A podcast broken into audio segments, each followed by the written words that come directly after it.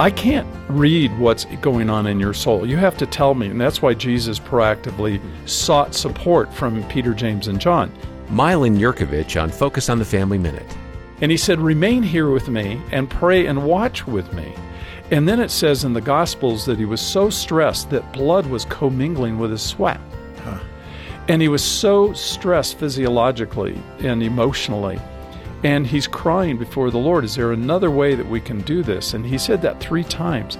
And a lot of Christians think that this would be a weakness of faith to show emotion, uh, to be real, to be transparent, to be vulnerable in, in front of other people. But Jesus modeled that horizontally with Peter, James, and John and with the Heavenly Father.